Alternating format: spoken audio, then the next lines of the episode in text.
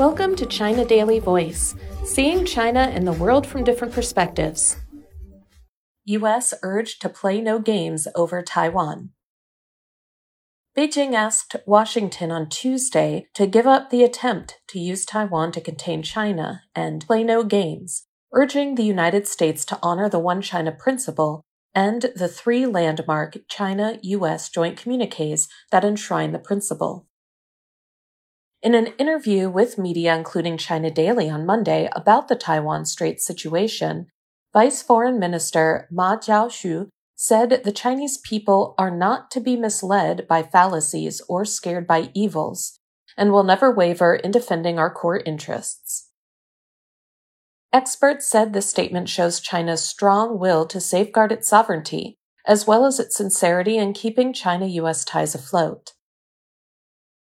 Washington has recently warned that it will be forced to respond if China continues to take more countermeasures against the recent provocative visit to Taiwan by U.S. House of Representatives Speaker Nancy Pelosi. In response, Ma said, We want to stress to the U.S. do not act recklessly and stop going further down this doomed path. He asked the U.S. to do the right thing and take concrete steps to facilitate the steady development of China U.S. relations. On Friday, Beijing announced its decision to cancel three cooperative dialogues or meetings with the U.S. in the field of defense and suspend two way judicial cooperation in areas such as illegal immigration, cross border crimes and narcotics, as well as bilateral consultation on climate change. While Washington claimed that the decision does not punish the U.S., but the whole world, Ma replied that the U.S. cannot represent the whole world. China has warned the U.S. well in advance that should Pelosi visit Taiwan, it would cause a crisis and major disruptions to China U.S. exchanges and cooperation, he added. Su Xiaohui, Deputy Director of the China Institute of International Studies Department of American Studies, said sincerity is a necessity for keeping China US communication afloat, and it's a foundation for avoiding miscalculations. Washington seeks dialogue with Beijing to minimize the risk of unexpected emergencies. However, it is reluctant to stop reconnaissance and drills against the Chinese side, she said. Since the U.S. continues to increase its military presence at China's doorstep and undermine regional stability, it is unlikely that Beijing will let the U.S. take all the benefits at the lowest cost, she added. So far, more than 170 countries and many international organizations have spoken up to reaffirm their commitment to the One China principle.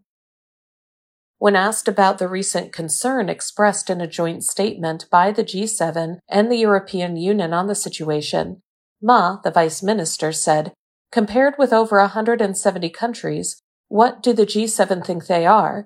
Who cares what they say? Dong Chunling, a research fellow on American Studies at the China Institutes of Contemporary International Relations, noted that Pelosi's visit has prompted widespread criticism in the global community, and Washington is faced with mounting losses and a worsening dilemma in the face of a series of military and diplomatic countermeasures by Beijing. While the world expects the two countries to reinforce dialogue and cooperation to tackle the world's deficit in development and security, the farce made by politicians like Pelosi marks a tragic manifestation of the failing U.S. politics, Dong said. Challenging the U.S. claim that China's military drills in recent days have flared tension, Ma says it is the U.S. that is threatening peace and stability in the Taiwan Straits. The US and its allies often come to the waters near China, flexing their muscles and stirring up trouble, and have conducted up to 100 military exercises each year, Ma added. They, instead of someone else, are the ones that overreact and escalate the situation. Ma also stressed that there is no such thing as a median line in the straits. The Chinese armed forces conduct military exercises in waters off China's Taiwan island to safeguard the sovereignty and territorial integrity of China. Our measures are open and proportionate, he said. As part of Washington's backpedaling on its commitment to the three China US communiques, U.S. arms sales to Taiwan have witnessed consistent expansion, calculating more than $70 billion, Foreign Ministry spokesman Wang Wenbin said on Tuesday. The administration of U.S. President Joe Biden alone has sold more than $1.1 billion worth of arms to Taiwan.